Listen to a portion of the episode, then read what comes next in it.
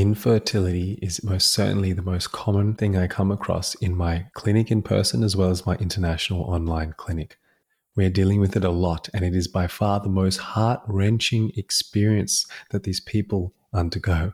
But then moving from that to a conscious conception, from then to a pregnancy of deep spiritual experiences and blissfulness, to then a rejuvenating postpartum experience, to then consciously creating and raising children.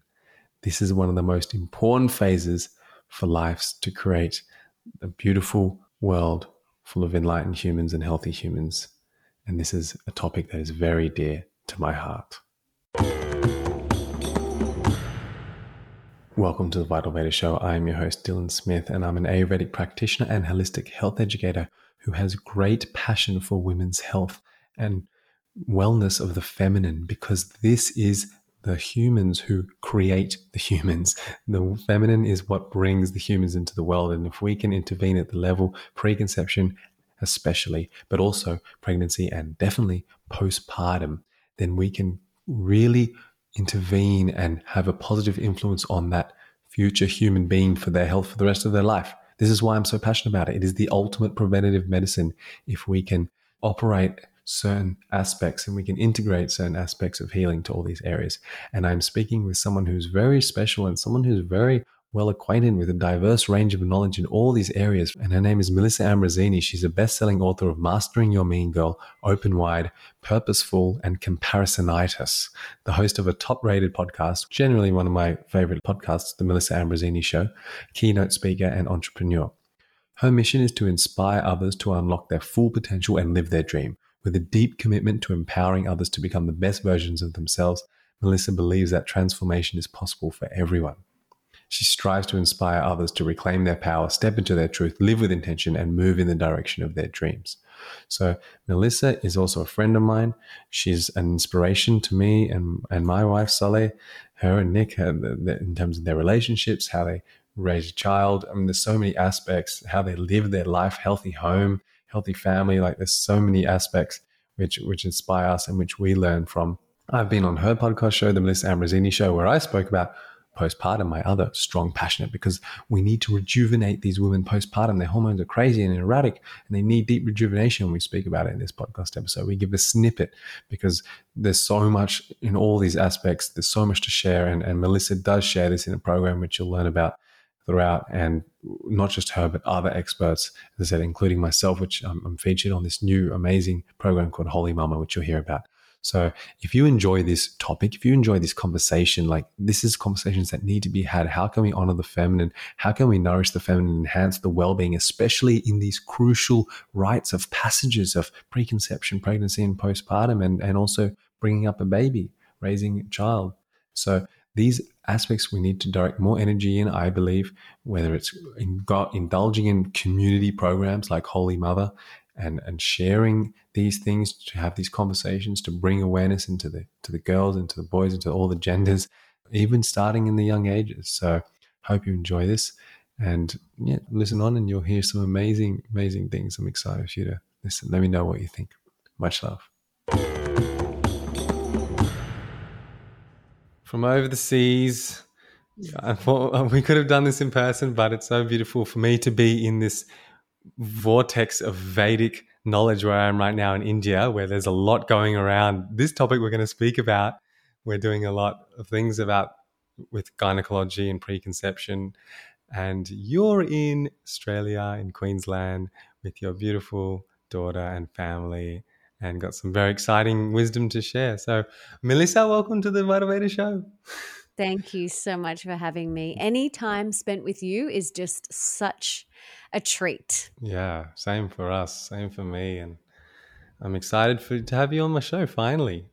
And yes. before we get into it, I want to know I know something that's very dear to you and something that's very dear to me.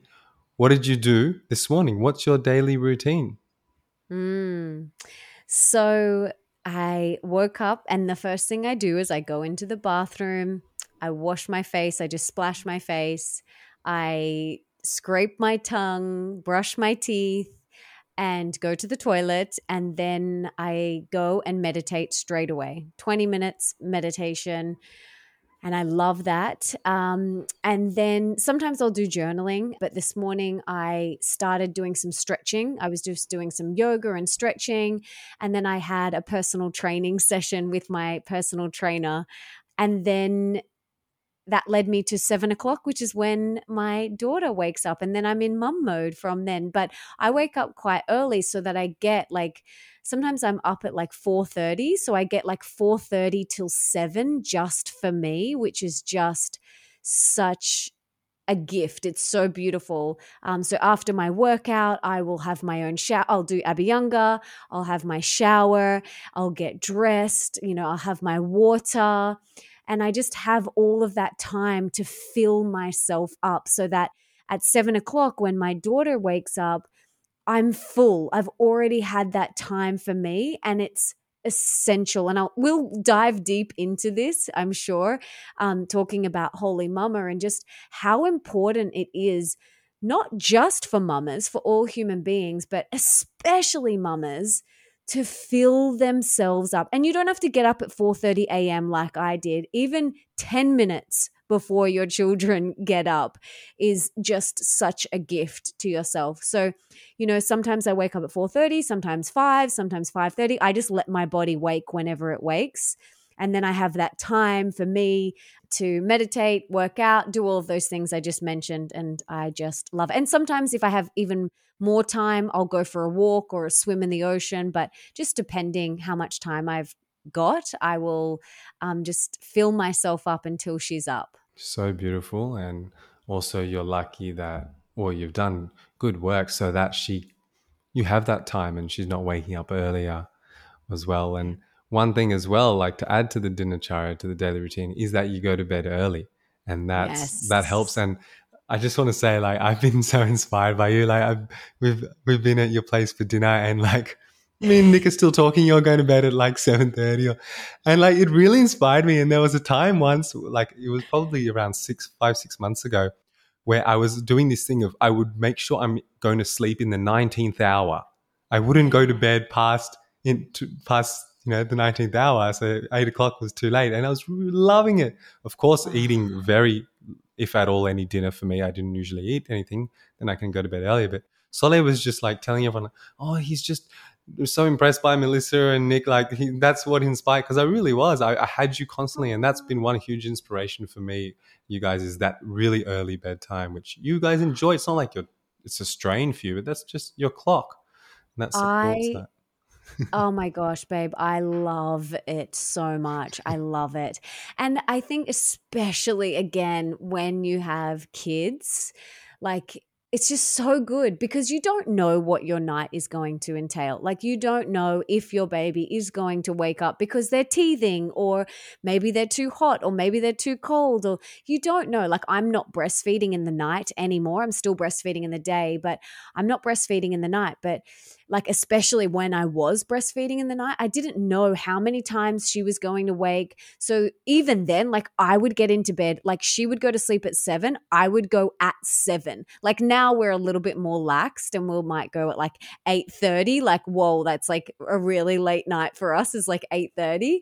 Um, but it just you know makes such a difference to to my day, to how I show up in the world and I take sleep very seriously. Um, as you know, I have a podcast and I've interviewed some of the world's best doctors and experts. And one of the most common thing that all of them say for mental health, for physical health, for happiness, for longevity is the importance of sleep.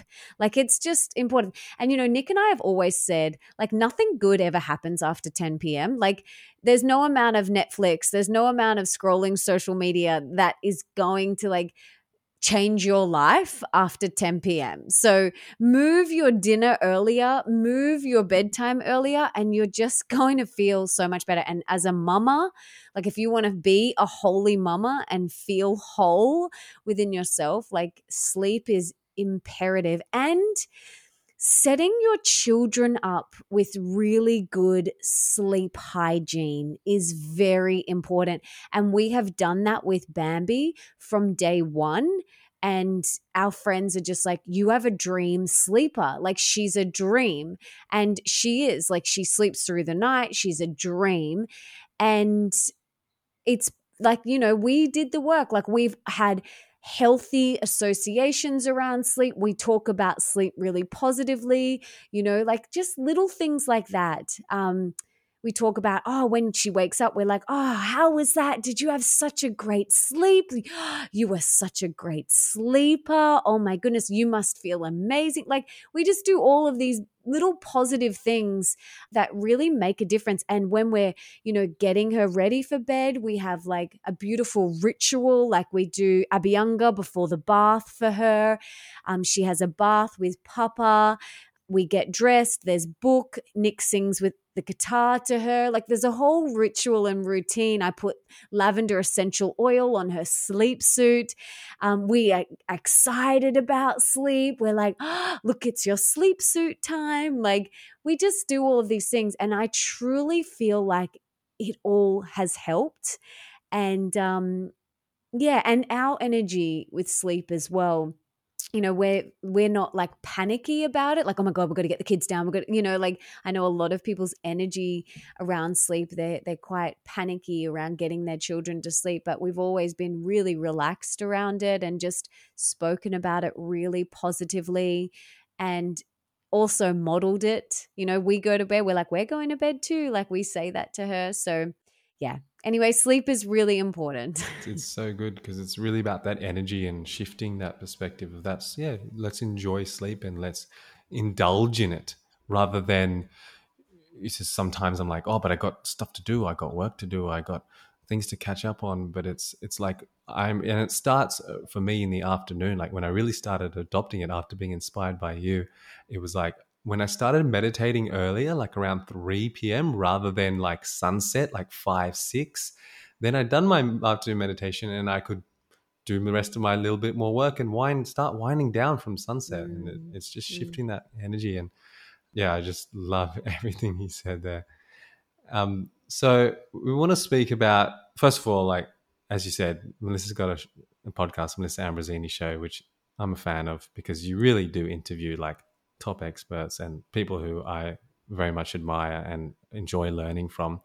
So that's why I'm so ha- also happy for you to be on the show because you've acquired so much knowledge from all these different people. And what we're going to speak about today is a topic that's very dear to me, as you know, and very dear to you.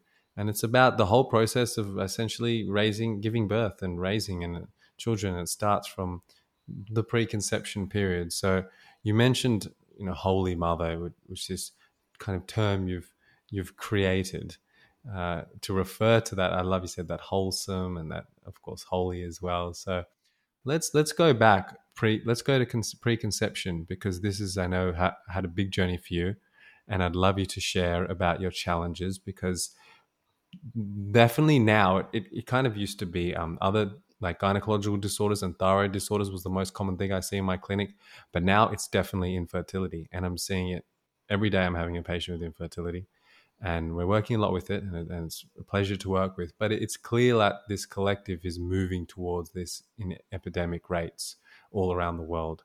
So I'd love to share. I'd love to hear about your experience, whatever you want to share, the lessons, um, the, the deep lessons, the, the the physical lessons. Share about your journey. Mm, yeah, I would love to. Um, so our journey started in 2013. I actually don't know if you know this story. And by the way, everyone listening, Dylan and I are friends. So, like, I don't even know if you know this story, but I'm going to share it with you. Um, so, in 2013, I got with Nick, and we had known each other for about three years before that, but he was in a relationship and I was in a relationship.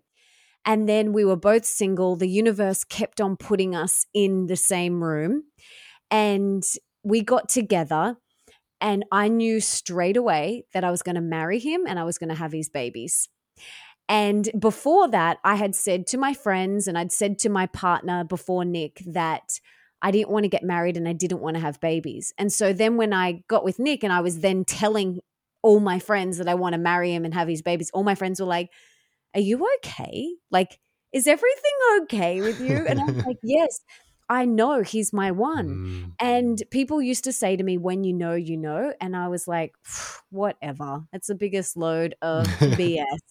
But then when I got with him, I was like, oh my gosh, I know.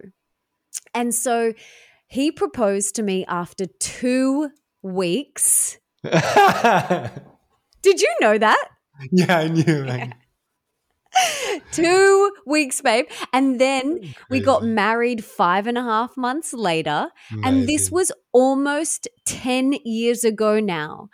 And so he has a 16, we have a 16 year old um, son, a bonus son, my bonus son. So back then he was seven. Um, and then now we've got a one and a half year old. But yeah, this was back in 2013. So almost 10 years ago. And so when we got together, I knew obviously we, he proposed to me. I was like, yeah, we're going to get married and we were going to have babies. And so we went and saw a naturopath in Sydney. We lived in Sydney at the time.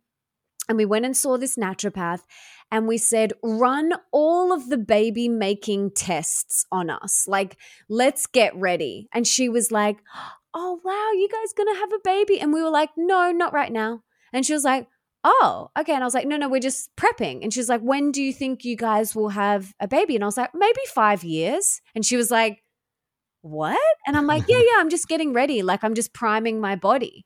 And even this naturopath was like, okay, all right, whatever.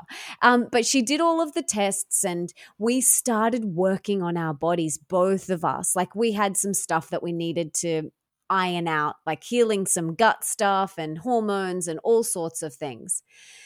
And so I went on this journey of trimester zero, conscious conception, getting my body into the best possible shape that I could.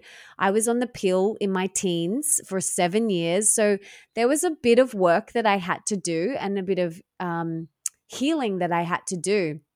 And so from 2013 to 2018, I continued to do that work.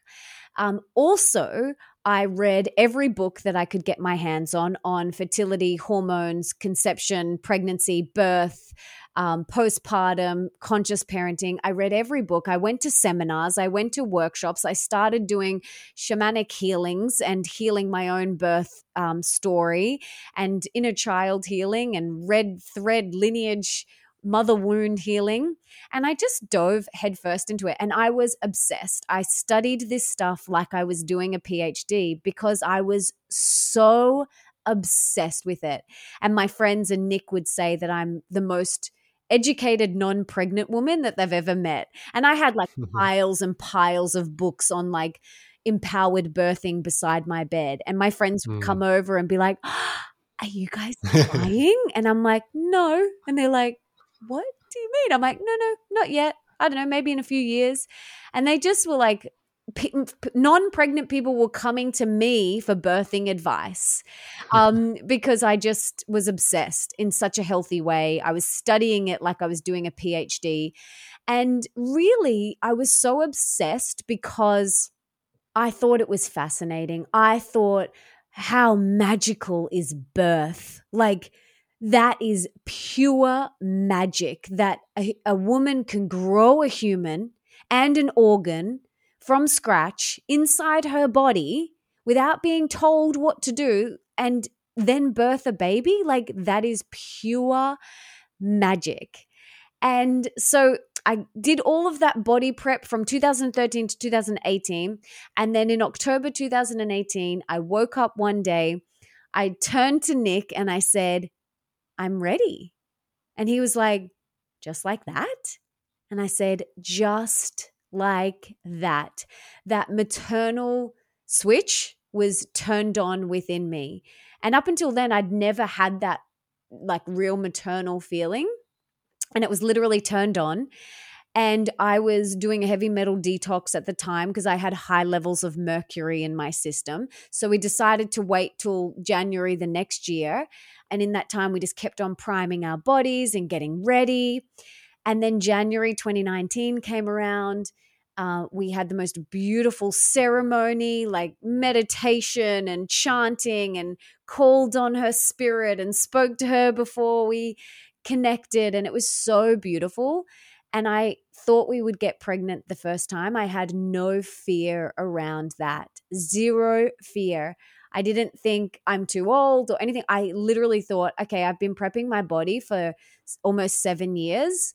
We this will happen, and it didn't happen. And I was so shocked. I was like, but I'm so healthy, and I've been prepping my body and working toward this moment for seven years. Like, how is this possible?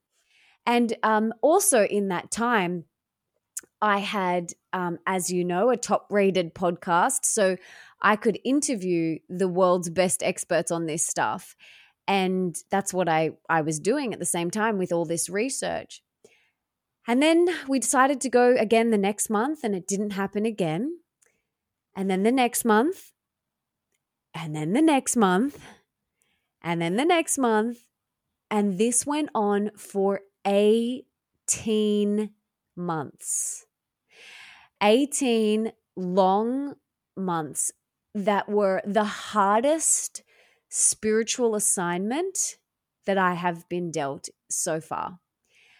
Every month, my heart felt like it was being ripped out of my chest because that yearning, that deep yearning to be a mother was so strong and I would cry every time I got my period. Like I would wail. And there was this one time I remember I was on the lounge room floor crying and I felt like all of my ancestors, like all of these women who had ever struggled to get pregnant before me, all standing behind me with their hand like on my back and I just felt all of their energy and I was like crying on behalf of all of those women. And it was so deep, you know, those really deep therapeutic cries, you know, those ones. And it was really, really therapeutic. But, you know, in the moment, you're just like, this is so challenging. and this went on for 18 months, like I said. And, and I every month I I lived my life in these 2 week increments, you know, 2 weeks to ovulate or then 2 weeks to either get my period or or find out if I was pregnant. And it was a really challenging challenging time. And in that time, I kept on doing all of the conscious conception body prep. And I was also doing a lot of mind stuff. So, you know, conscious conception and trimester zero, it's not just about priming the body. You've got to look at what's going on up here in your mind. You've got to look at the fears and the stress and the emotional component. So you've got to look at the body, you've got to look at the mind, and then also the spirit.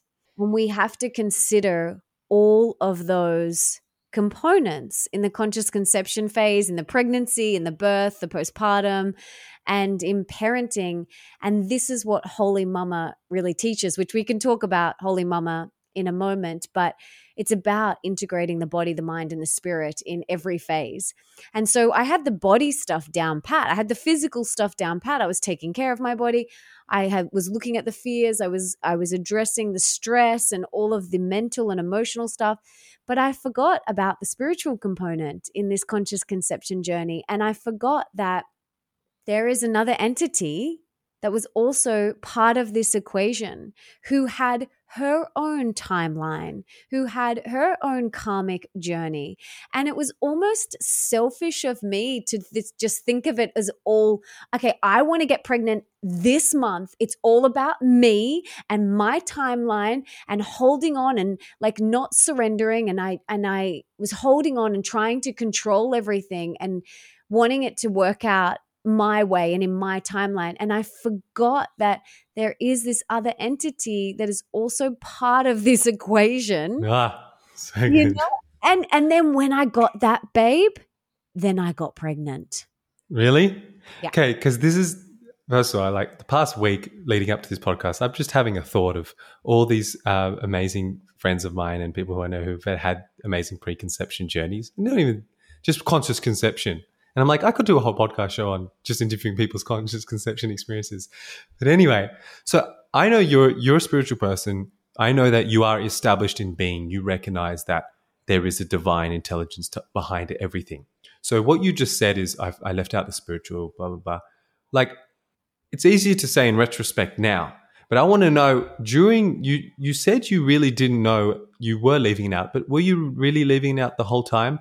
I.e., when you were to going through this journey, maybe even I told you like I was, or maybe I didn't, but other people would have told you, maybe told you that look, it is happening for a reason. There's a greater intelligence behind it all. And I know you know these things, but I can't empathize so much because I've not never been in that position of of that full tunnel of oh I just want to be pregnant stone out of everything in the world. So like uh, because I know you know that Melissa like that you, there is a divine intelligence, but how much was that prevalent during your journey or was it really absent and and you only did realize it at the end?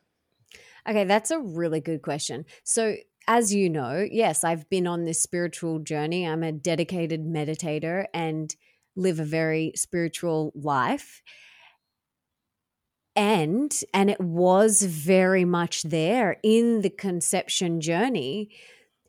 But after a few months and i would i we felt her energy. We we knew it was a girl. In 2013 we felt her energy and we would all and we both came up with her name at the same time. After a meditation we both said her name at the same time. Like she came and told us her name and so, like, we were both like, this is her name. So, from 2013, we would always talk like, okay, when Bambi's here, when Bambi's here, we'll do wow. this. When Bambi's like, that's how mm. we spoke. Mm. And we would talk to her, like, we would be like, hey, beautiful girl. Like, we would talk to her all the time.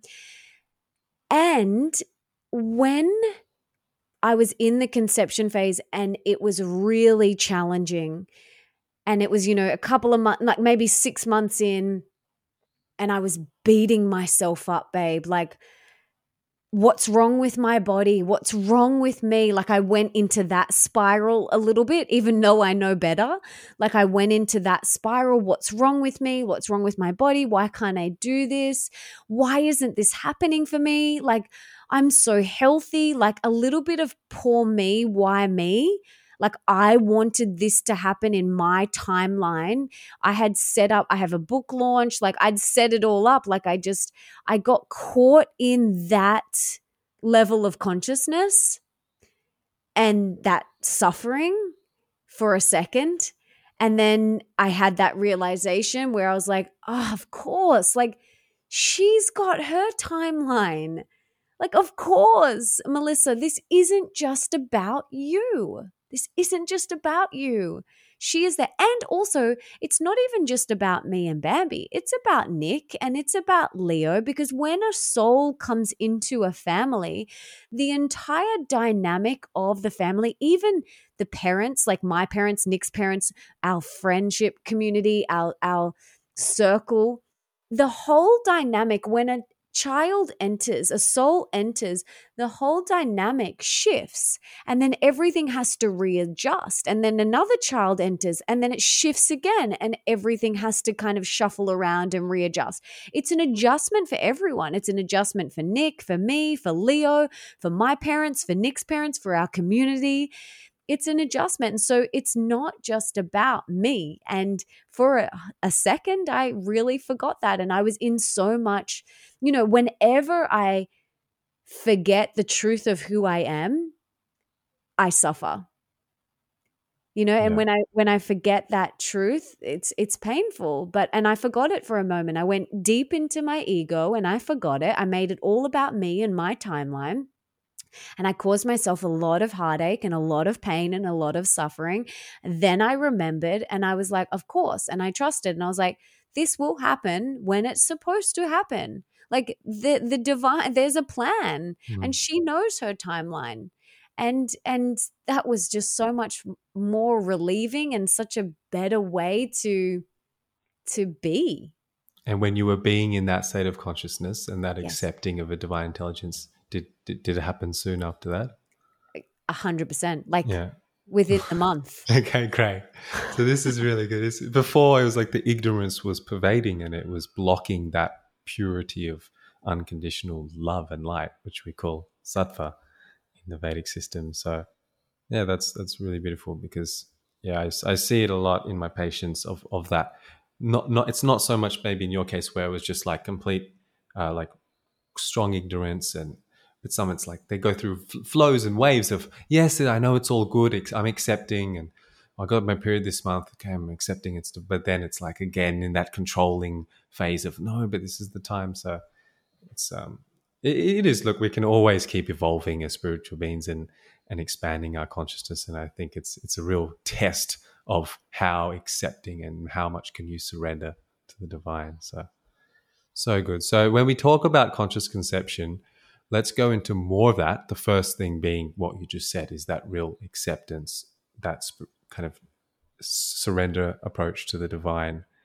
Um, if there's anything else you want to add to the spiritual side, or but and then again, uh, we don't have that long to go through so many aspects because I want to go through pregnancy and postpartum. But yeah, what else is is key for preconception for you? Yes, uh, well, um, and I teach all of this in Holy Mama, the the on- online program, which we can talk about later. Mm. But there's and in Holy Mama, I talk about the body, the mind, and the spirit because it's so important. That's what a holy mama is. A holy mama. Mm.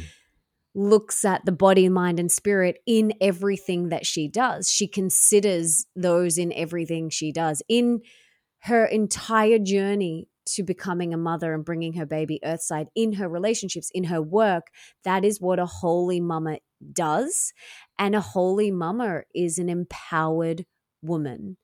And when we have empowered women that have empowered birth experiences, they go into parenting, feeling empowered and, and raising empowered children. And those empowered children are these light beams that are coming through right now. They want empowered mamas and papas. They want empowered parents because they are just these little light workers. They are phenomenal human beings, the ones that are coming through. Their level of consciousness is just amazing and so inspiring. Yeah. Like Bam- like Nick and I like Bambi knows everything. Like mm-hmm. she knows everything. She's like amazing and they they want empowered mamas. They want that. Yeah. They want whole mamas that integrate the body, the mind, and the spirit. And so, um, in the program, which is broken up into conscious conception, pregnancy, birth and postpartum, and conscious parenting, we talk about the body, the mind, and the spirit in all of those with yeah. the goal of empowerment. And do you want to say something? No, I just want to say, like, how I'm resonating so much with this whole mama. And I like so many things you just said, like you were experiencing how essentially entire and wholesome Bambi is. And I'm at the age where a lot of our friends are having babies, including yourself. And also, some of them are having miscarriages and infertility. So, and, and it is what you said, like that soul chooses. In the Vedics, they say the just happens uh, uh, one because the baby's not ready or the soul's not ready to come, or two, the family's not ready, and the mm. and the soul's like, I'm going to come back when I, when you guys are ready. But for now, you guys could have become more whole. Another thing I was thinking of when you're talking about these babies who are consciously conceived, how brilliant they are. This I absolutely see when I'm looking at the ones who are consciously conceived.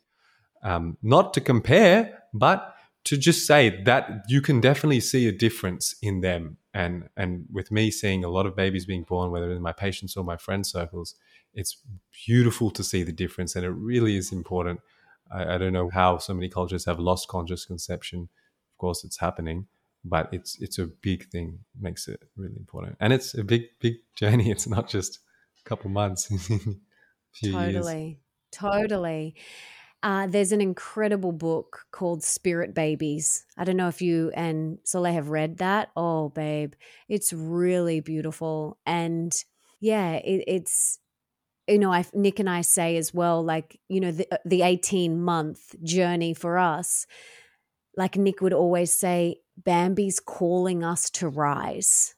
She's calling us to be the parents that, oh, and it gives me full goosebumps. Like she's calling us to step up, to rise, to do more internal work, to really step into the parents that she knows that we can be and the parents that she deserves. And so, like, you know, that journey when we just went, both of us just went so inward and did so much spiritual work and so much inner healing and upgraded, you know, all of that. It was, you know, we feel like Bambi was like kind of up there going, Mama, come on, Mama. Like, come on, Mama. Like, you can do this. Like, this is, this is why I'm waiting. Come on, Mama. Like, and I just would visualize her saying that. And so, yeah, it is the spiritual side of it is is such a big piece uh, of the puzzle, and yeah, there's so many things in when it comes to conscious conception that you can do. Um, let's let's break them down. Like physically, there's so many things that you can do. As you know, like priming your body is so important. Priming your body, getting your body like doing all of the tests that you need to do, like finding out if you have heavy metals and all, like I had high levels of mercury in my system, like finding out where you're at, getting your bloods done, doing what you're going and seeing Dylan, like getting a baseline for where you're at is really important. Like, do you have thyroid problems? Do you have, you know, hormonal issues? Do you have gut issues? Do you have, you know, metals? You know, getting a base where thing. you're at. Yeah is really important. Um, and then working with a certified holistic practitioner to work on whatever has come up for you is really important. So that's the body piece because everyone is different there's no point in taking all of these recommended supplements or herbs if you don't even need them. Like, you might not even need these things. And it's just a waste of money and you don't even need it. And can potentially be damaging, which I've seen a lot of particularly pregnant people or just folate, folate, and they're not even testing. yeah, exactly, exactly. So, um, or even like taking high levels of iron, and their iron's fine; they don't even need mm. an iron supplement. Like, there's so many different things. So, this is why it's really important to like see a practitioner, get the tests, work out where you're at and your partner because the sperm is also very important. It's not just about you, it takes two to tango. So then you work with a practitioner and you work on whatever it is that you need to work on. So that's the body. The mind stuff is also really important. Firstly, stress. You need to address the stress. You need to address the stress. You need to address the toxic relationships. You need to address the fears. You need to look at all of the stuff that's going on inside your head and address that. You know, start meditating, deep breathing, getting out in nature, calming your nervous system, doing all of the things that uh, are really for your mental health. So we've got the physical health, we've got the mental health, and then we've also got the spiritual side, you know, prayer, uh, devotion, meditation. Whatever your form of spiritual devotional practice is, cultivating that is really important and, and also remembering that there is another soul who is part of this equation. Connecting with that soul you know talking to that soul connecting in your meditation like feel them see them visualize yourself playing with them.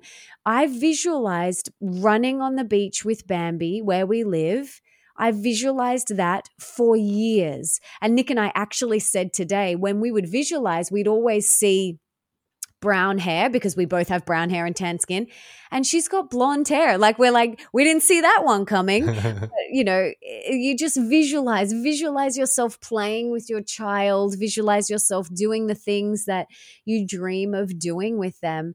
Um, it's a really important piece. So so that is really important the physical, the emotional, and the spiritual in the conscious conception phase. And, you know, trimester zero, which I didn't make up that term, my friend Dr. Afruz did. And I think it's really important because you actually taught me, my friend, that trimester zero begins the moment we get our first period. So we are in trimester zero from 15, 16, however old we are when we get our period, no one taught me that.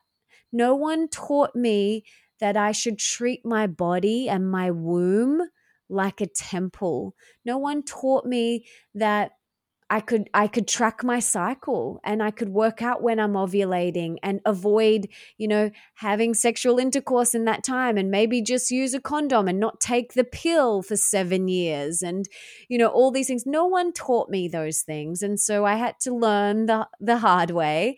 And I trashed my body and I partied and I drunk a lot of alcohol and junk food and I didn't sleep and took a lot of pharmaceutical drugs and sleeping tablets and all sorts of things because no one taught me that my body was my temple.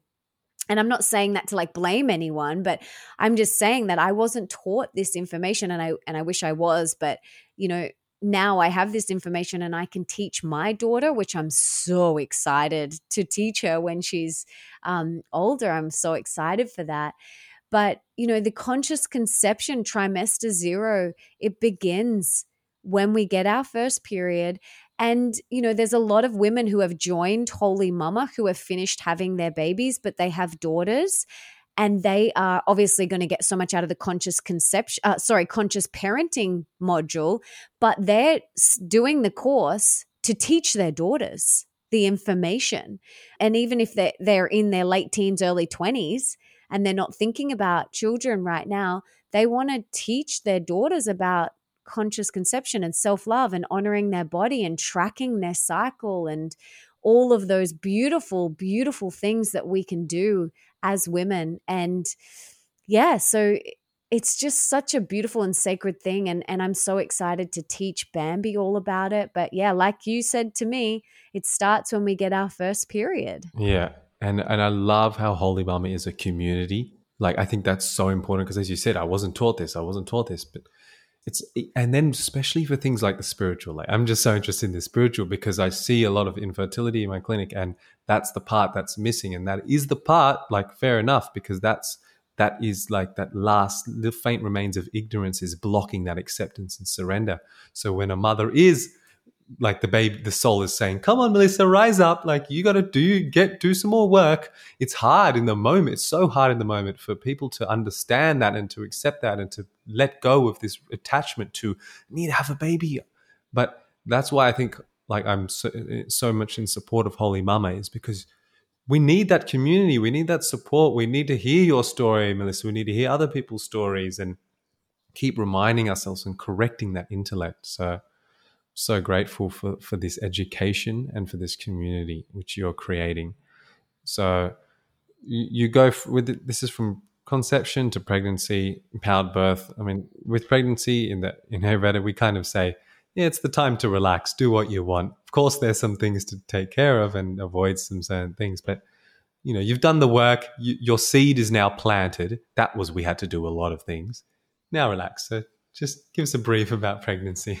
Yes, well, you know, I love Ayurveda so much, and I really took that on board um, and really enjoyed my pregnancy. I loved being pregnant. I loved my pregnant body. I loved Abhyangering all over my beautiful pregnant body. I loved it so much. And did I feel nauseous? Yes. Did I have nosebleeds, recurring nosebleeds? Yes. Like there were things that still happened, but I was so deeply grateful for the magic that was happening inside me. And after, you know, 18 months of getting to that place, I was just so grateful.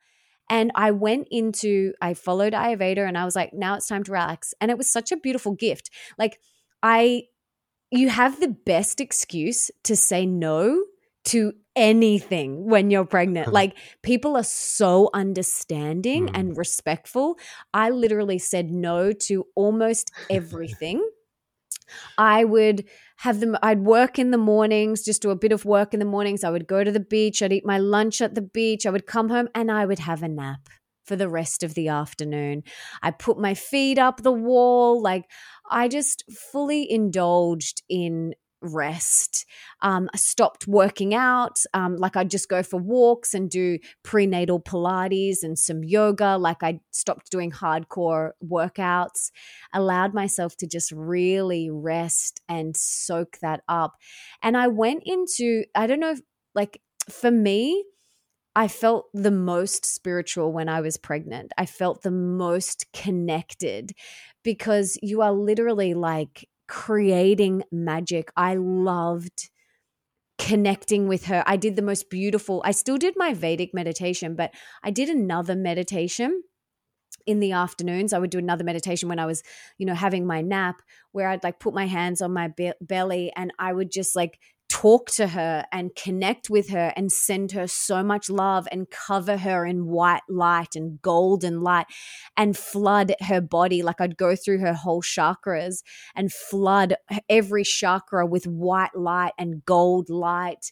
And I would just sit there for hours, like just connecting with her with my hands on my belly, just smiling. And I just loved it. I loved doing it. I, I would look forward to that time of the day where I just get to do that with her.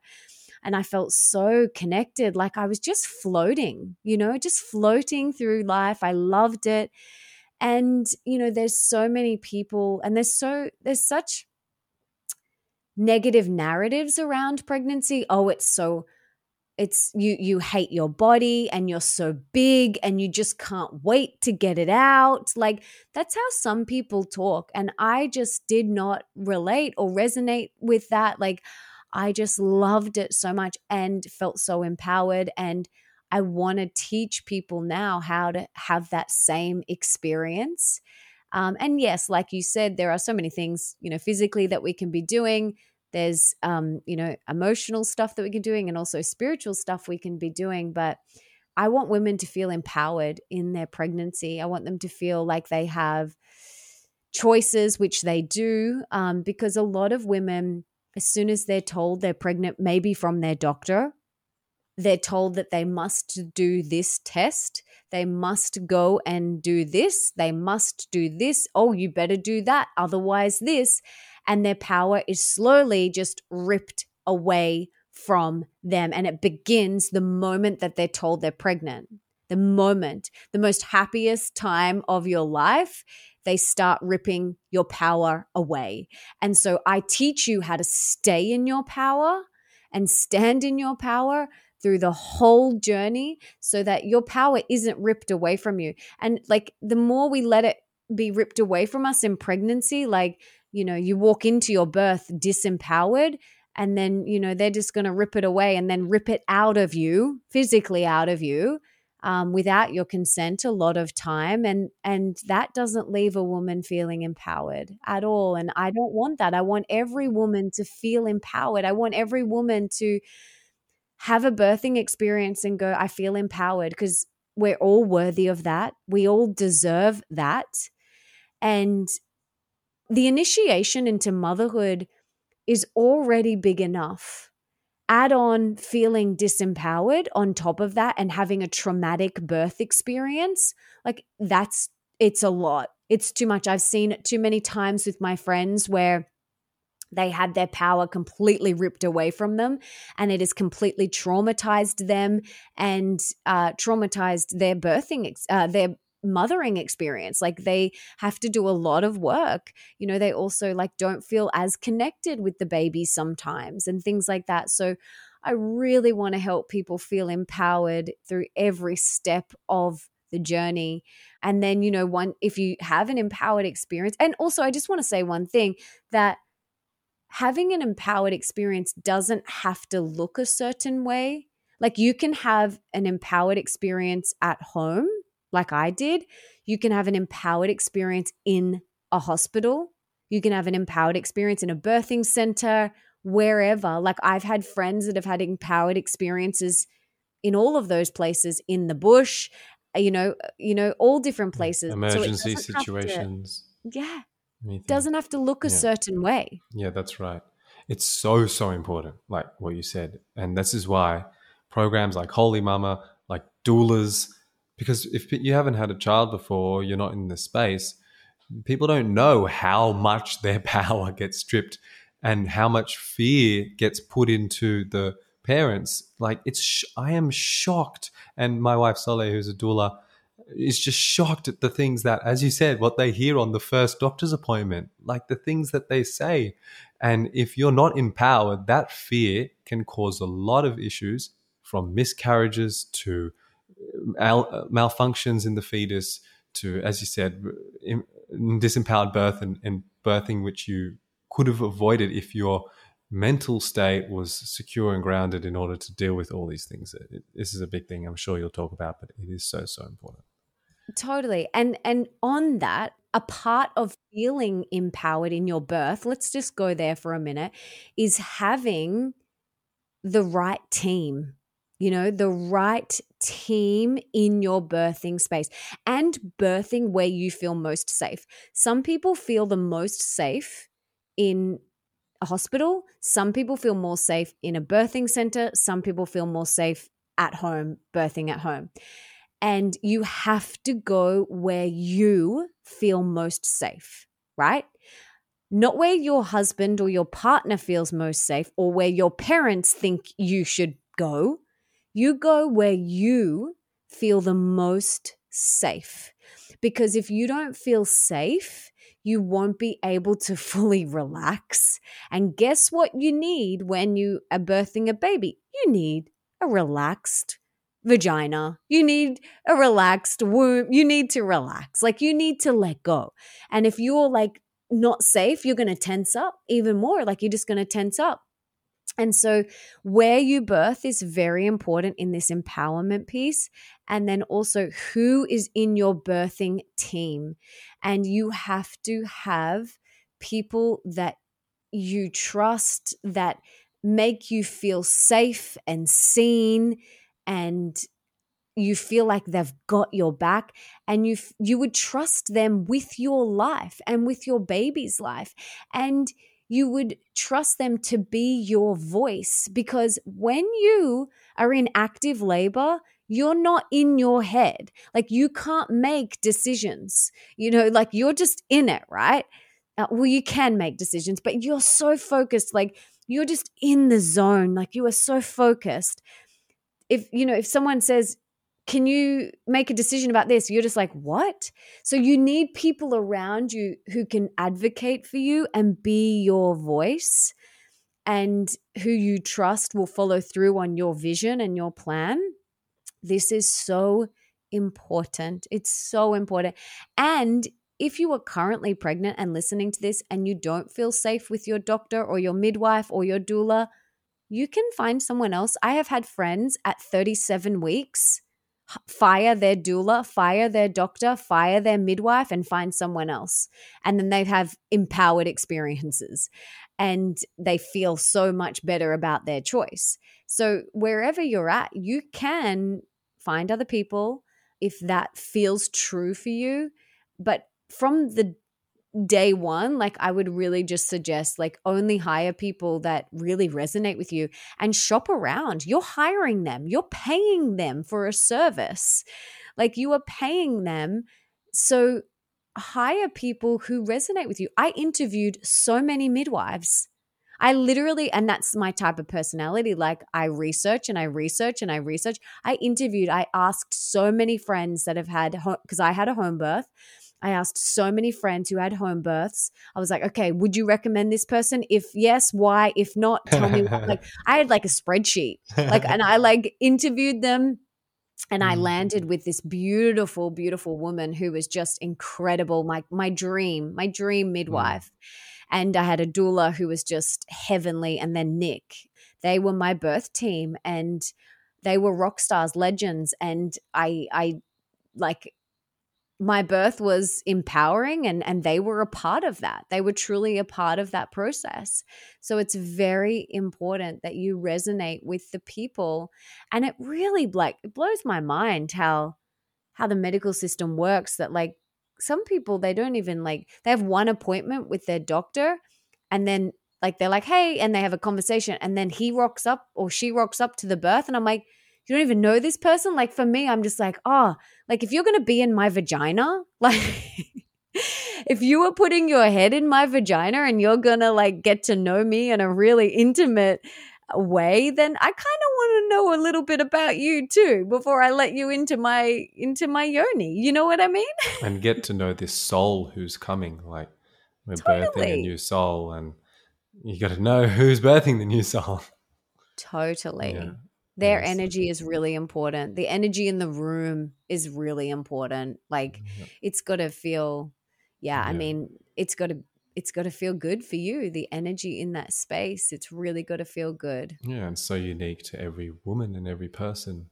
It's not Yeah. just oh, this is the best midwife, this is the best doula. Melissa said this is the best one that she found, but it's gonna, it's very unique. So A hundred percent. I know a lot of friends as well that they're like, I wanted my mother there. I Hmm. wanted my mother, and that felt really good. And I'm Beautiful. like, go for it.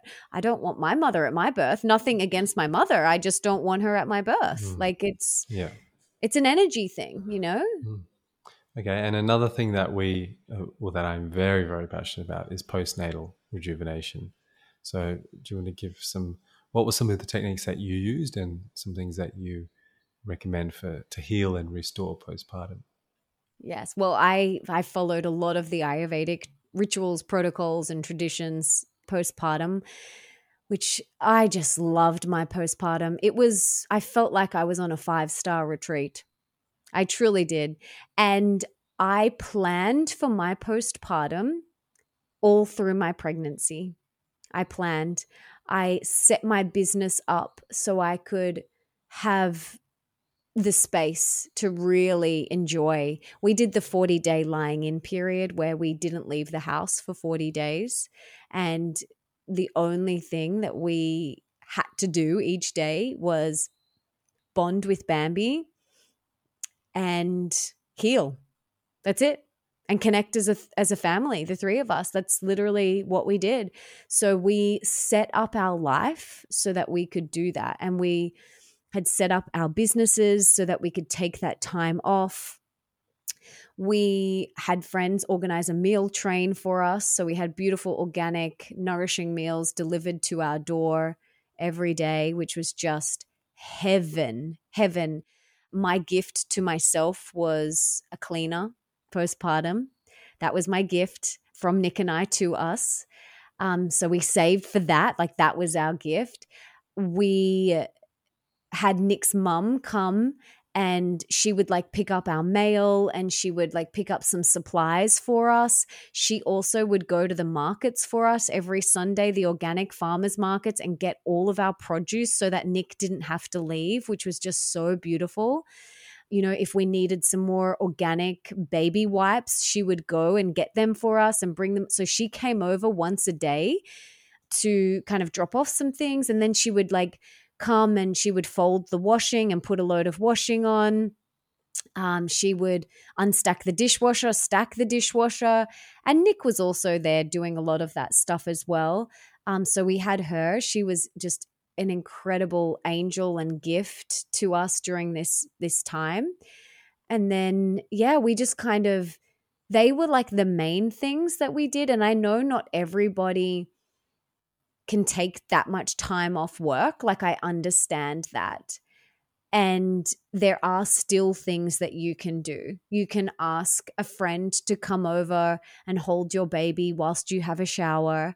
You can ask a friend to come over and vacuum your floor and you you can ask a friend to drop a meal off like i think we we need to really plan for a blissful postpartum and we do that Eh, when we're pregnant we plan. You can also prepare lots of meals and freeze them if if you don't know anyone in your area that could drop off meals to you. You can do that before the baby comes. You can make a whole lot of food and just put it in the fridge. Have that all ready to go for yourself. You can yeah like ask you know another great thing to do is like um, and lots of my friends did this. They had like a list on the front door and they and it said we're so excited for you to come in. Here's a couple of things to remember. We'd love to keep our visits short and sweet. So if we could keep it to like 20 minutes whilst you're here would you mind doing one of these things? Like whether it was unstack the dishwasher stack the dishwasher um, hang out the washing you know all these Love it. things. And you have to remember that if you don't ask you don't get. And people want to support you. Like people want to support you. So let people hold you. Let people support you. And you know something that dr oscar Serrallach, he wrote the postnatal depletion cure. He's one of the guest experts like yourself who's inside holy mama. And he said to me one time melissa if a newly uh, born mother and baby and especially the mother, does not feel like a queen, then the community is not doing their job properly. And that really hit me. And so when anyone in my community has a baby now, you can bet that I am dropping food to their door. Like you can bet that I'm rocking up and I'm walking in if they let me, if they say they that, that I'm allowed, that I'm massaging her feet. And this is the thing like people want to support. No one needs more flowers and more toys. Like people need and the mama needs to be nourished body, mind, and soul. And don't ask a new mama. This is a little tip for everybody. Don't ask a new mama, what can I do? Just go and do it. Just walk into her house if she lets you and unstack her dishwasher or stack her dishwasher. Don't say, Can I do your dishes? Just go and do them. And remember that people want to support you. You've got to master your inner mean girl who will tell you, Oh, I can't possibly ask so and so to do this. I can't possibly, oh, they're so busy. They're so busy. No, we would have lived in communities and tribes many years ago, and we all would have been there to help and support each other. And we're divorced from that now, but we can still call on it. And I can tell you that, you know, in uh, Ayurveda, they say 42 days for 42 years. That how you spend your 42 days postpartum is how the next 42 years of your life will will play out. And that's something to think about. The more the mother feels nourished and can recover and can bond with the baby you're setting yourself up for a lifetime of health but also like deep connection with your baby so that postpartum is just it is just magic and in the program we talk about how to set yourself up so that you can have that experience. It's a humbling reminder for me, and I would assume for all those listening, to selflessly serve the postpartum mothers because in a culture where we are so divorced from that tribal community, it is absolutely required biologically, primally. You can't just raise a, a, baby with a mother and a father or, or two parents. It has to be tribe and community. So thanks for the humbling reminder. I hope I will intend to put more energy and more of my service directly rocking up my time um, to those mothers. And I hope that you listening, yeah, you can mm-hmm. actually take action on that.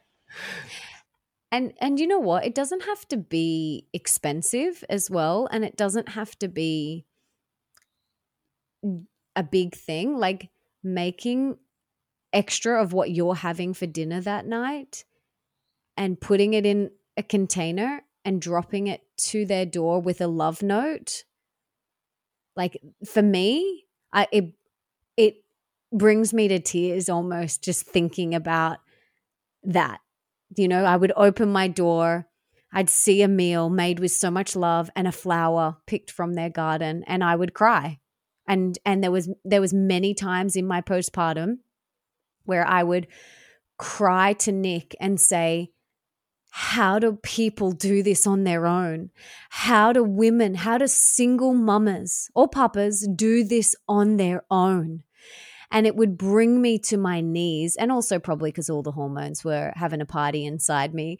I was very emotional as you are postpartum but i would just like how how do they do this on their own? Because i felt so supported and so nourished.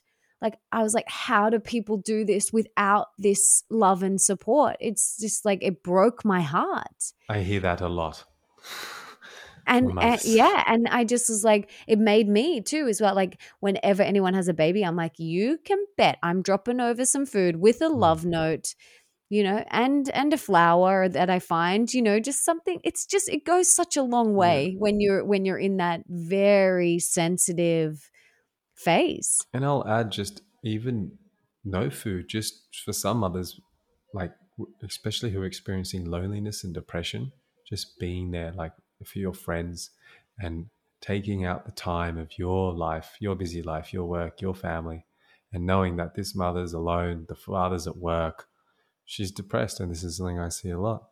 And Mm. she just wants friends. She wants someone to hold her baby while she can just sit and meditate for 20 minutes or something like that. So just being there, giving your time, I think, if it's if it's invited. Yes. And the last, I think, the last component of Wholy Mama, or there's of all, in this topic at least, in this subject, is the conscious parenting, which is big. I don't know how much you want to go into it because I know it's a big thing, but I just want to say, like conscious parenting, in, in all of these stages which we mentioned, like I truly mean it. You have been an inspiration to Soleil and I of everything, like seeing how well Bambi sleeps, seeing how she goes to bed, wakes, her routines. Like you've had a very um, inspiring and idealistic birth and raising a child also in in in many ways so i and i and i trust your your advice trust your experience Oh, thank you. Thank you so much. I also think a huge part of it, babe, was I never subscribed Mm. to the narratives. yeah I never subscribed to the narratives that go around, you know, like, you better get your sleep in now because, oh God, you know, like those sorts of things. I can't even think of any more off the top of my head, but like, oh, you better say goodbye to your sex life. You better, like, I never subscribed to any of those. Like, I always was like, even when she was, when I was pregnant with her, I was like, she's going to be a dream sleeper. Like, I said that. I was like, she will be a dream sleeper. And, you know, Nick and I were always like, yeah, she'll sleep through the night. She'll be a dream. Like, she'll be amazing. And we always spoke about it like that. And I truly believe like that was a huge piece of it. And, you know, we always would say she is so happy and healthy. She's so happy and healthy. She's so happy and healthy. And I believe like that's a really big piece of it. And I have been studying conscious parenting and respectful parenting since 2013 as well, because I was thrown into being a stepmom. And I was, at the time, he was seven, I was 28, and I had no idea like what I was doing. And at this time, there was no podcasts on parenting. There was like one book on um, step parenting called Step Monster. And I was like, great, that's that's helpful. like not. Um, and so I began just doing as much research as I could. And I think the more we can kind of get really clear on the type of parent that we want to be, and we do this ideally before the baby comes better. Like if, you know, you and Soleil, I'm not sure if you have had this conversation yet, but sitting down and just like chatting about how do you guys want to parent? Like, what kind of values do you want your family unit to adhere to? Like, how do you want to show up as a dad? How do you want to show up as a mom? Like, if we don't have that conversation, we will parent by default how we were parented. And maybe that's awesome, and maybe not. And we have to really look at it. Um, and so when we were pregnant, we Nick and I sat down and we got really clear on this and worked out, you know, what's really important to us and how do we want to show up as parents and what do we want to instill in this family unit and how can we do that? And it's been a beautiful thing to do and it's also it's always evolving as well like it's always evolving because the child is always growing and you're always evolving with the child. We grow with our children like as they grow we grow and that's really important like because i feel like our parents generation they kind of like stopped growing like and we kept growing and now we're you know um uh, you know evolving and growing and um you know some of them didn't want to go grow any further and that's their journey.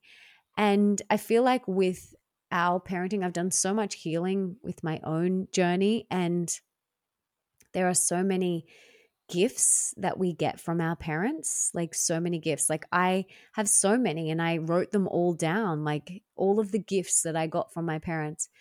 But there were some gaps as well And so I identified those gaps and I have a choice now. I can either be resentful about that gap and pass that gap down to Bambi, or I can let go of that. I can forgive, I can heal, I can understand that that was part of my journey, my spiritual journey, my karmic journey.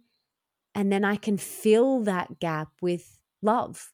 I can fill that gap with something that's more inspiring and something that I want to pass down to her. And so yeah, this is this is just a little bit of what we teach in Wholy Mama and conscious parenting is about respect. It's about respecting that this other beautiful being is not yours to own or control and to understand that they have their own journey and it's our role to be their guardian and to remember that they chose us and we chose them. And every night I say to her, like as I'm kissing her forehead to, to go to sleep, I say, Thank you for choosing me. Thank you for choosing me. Every night I say, Thank you for choosing me, darling. I love you so much. And then I go on and say a whole bunch of other things to her, but I tell her every day, thank you. Yeah. Thank you for choosing me. I'm so grateful. And you, you go. Do you share in Wholy Mama those conscious parenting you know, ways to help to support us to plan how we choose to parent? Yes. Great. Yes. Beautiful. I I'm do. I, I share all of this stuff, which is, yeah. yeah, just, it's so important. And, and I think, when we do this, parenting becomes so much more fun. It becomes so much more fun. I know a lot of people who feel like parenting is just like a bit mundane and a bit groundhog day. And I'm like, but it is it's a spiritual assignment and and it's personal development and we can have fun with it and play with it and um I think, you know, that we've got children for life, and the more we can play and the more fun we can have, the better for everybody. Like something that I try and do every day is play and and be fun. Like down at the beach, I'll crawl around with her. I'm just like need to let out my inner child and having children is a great way to let your inner child out. Like I was thinking about it today as, as, as I was crawling around and putting sand all over me at the beach today with her. I'm like, if she wasn't like sitting next to me and I was doing this, people would look at me like I was absolutely crazy, like crawling around and doing all funny things, um, people would look at me like I was crazy. But because I had a child next to me, they're like, oh, that's so sweet. But they're probably like, on my own, they'd be like, what is that crazy woman doing? Like throwing sand all over her. And like, you know, it's just a beautiful excuse to like, yeah, let your inner child out to play. Yes, beautiful. So tell us about the Wholy Mama program. Tell us all, I want to know the details. Like, how long is it? Is it live? What does it consist of? Yeah. yeah. So I have poured my heart and soul into this, and I've poured since 2013. I've been taking notes of everything that I've done on this journey physically, emotionally, spiritually. All of the experts that I've interviewed on my podcast, I've put it all into the program. It's an eight week live program that focuses on those four modules. So, conscious conception, that's over module one, uh, sorry, module one, which is week one and week two.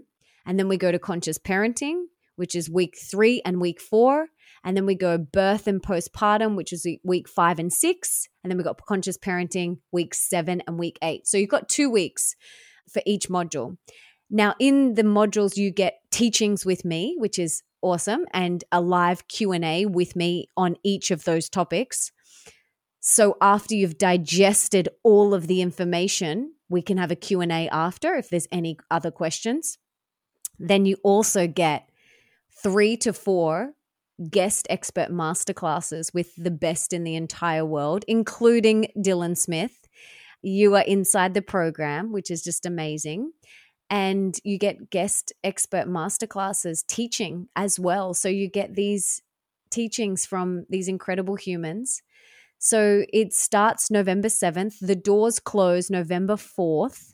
And um, then the class starts November 7th. It's a live program. You can go back and watch the videos multiple times. And for baby number two, three, four, five, however many babies you have, I will definitely be doing the whole course again when I'm ready to do baby number two.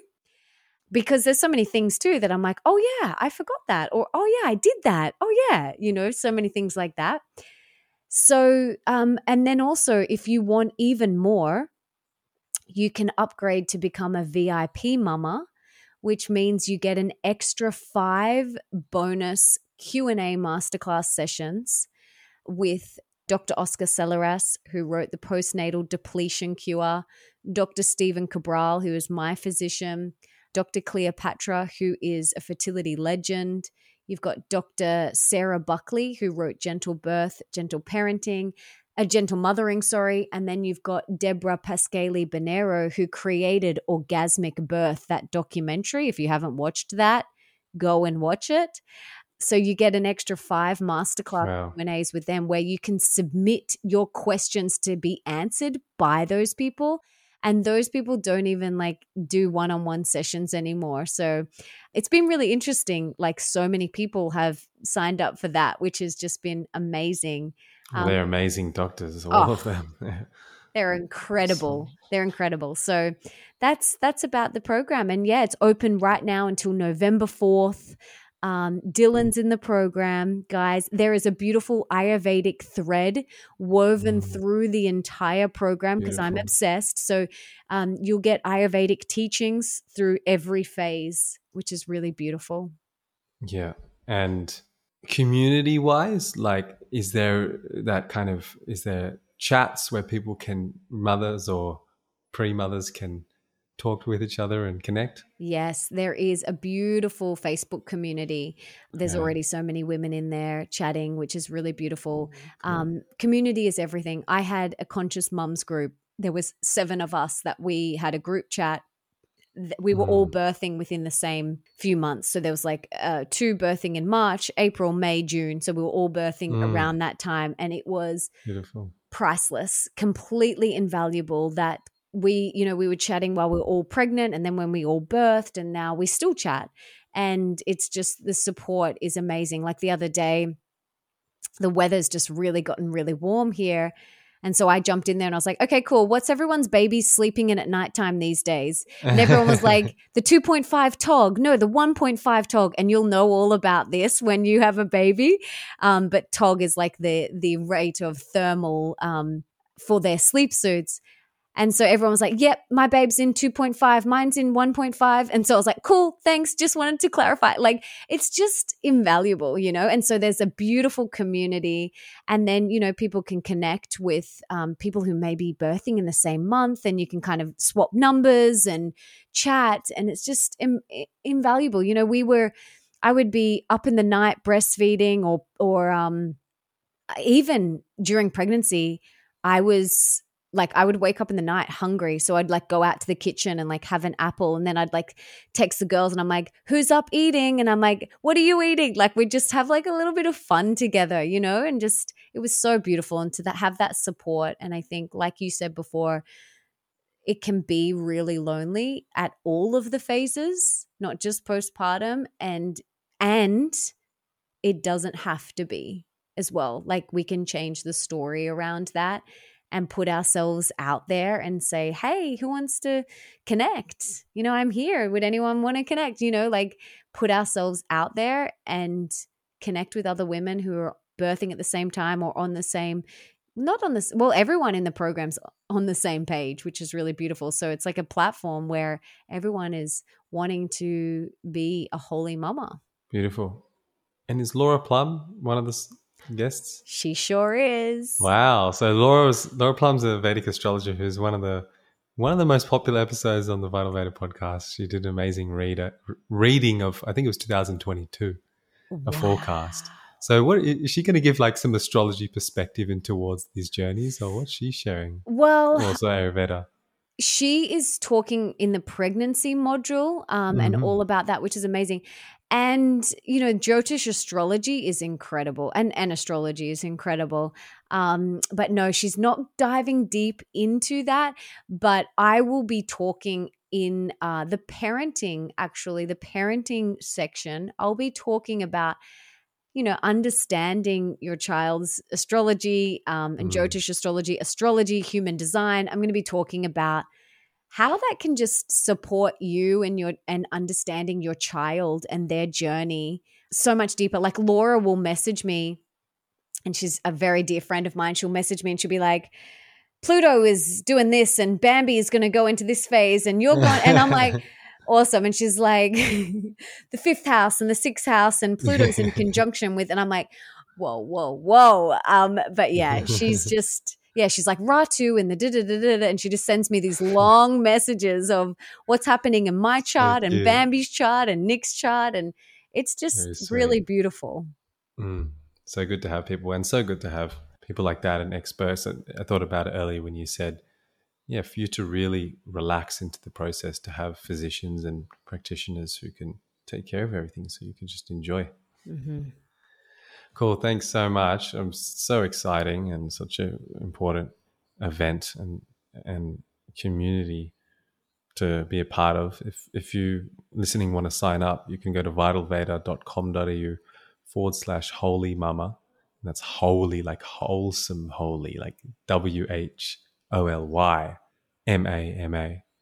And if you sign up, I'm pretty sure we're giving you a bonus if you sign up with us with Vital Veda, because we're, of course, talking about my most passionate subject of all preconception. And we're giving a yoni oil, uh, a yoni oil, a medicated yoni oil, which you can use preconception and and in general, even if you're not conceiving, it's just enhances the microbiome, the vaginal microbiome. It cleans that area, balances the pH, and lubricates it. So, yeah, I think we're giving. We are giving. What a gift. That is so beautiful. Oh my gosh. So, yeah, Thank all, you. All just gi- giving some oils to join the experience of this whole journey of whether you're a mother or pre mother or not. I think it's a wonderful thing. So, thanks so much for joining us. It's so beautiful.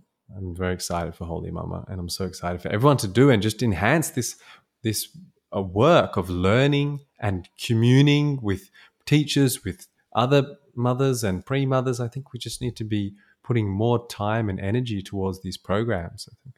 Mm. So, anything else you want to leave the audience with? Hmm.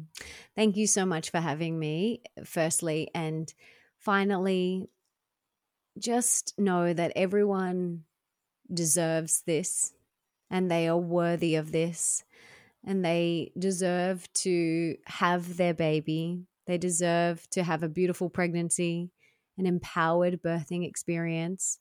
You deserve to have a nourishing postpartum and to enjoy motherhood. We all deserve this. We're all worthy of this, and we can do it. And I want to hold your hand and help you along this journey. I'm so passionate about it. I love it. And yeah, let me hold your hand whilst we do this together, whilst we walk through the journey of motherhood together. Thank you. Thank you for having me.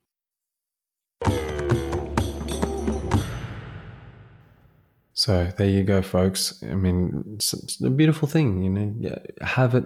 I believe you should have under your belt more of this knowledge, more of this affiliations with different experts and different people who've had these amazing experiences. So if you want to join Wholy Mama, once again, it's vitalveda.com.au forward slash Wholy Mama, like W H O L Y Mama. MAMA.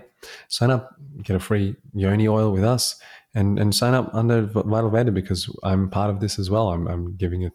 We're giving a talk on preconception, and, and I do share some pretty different, deep things which I haven't shared before on this, and just so many wonderful speakers you can check out. Uh, again, vitalveda.com.au forward slash holy mama. And there's a lot of good stuff. As I said, you can check out Melissa Ambrosini show. I did a talk there on postpartum. We've got many talks on um, fertility and different podcast episodes on that. It's again our biggest passion. We'll be doing other things in person. We've got yoni oils. We have different herbal, Ayurvedic, precious formulas for postpartum, especially. God, they're so helpful. Preconception, pregnancy, so many things. We've got articles on it. But yeah, indulge in all this knowledge. And until next time, much love.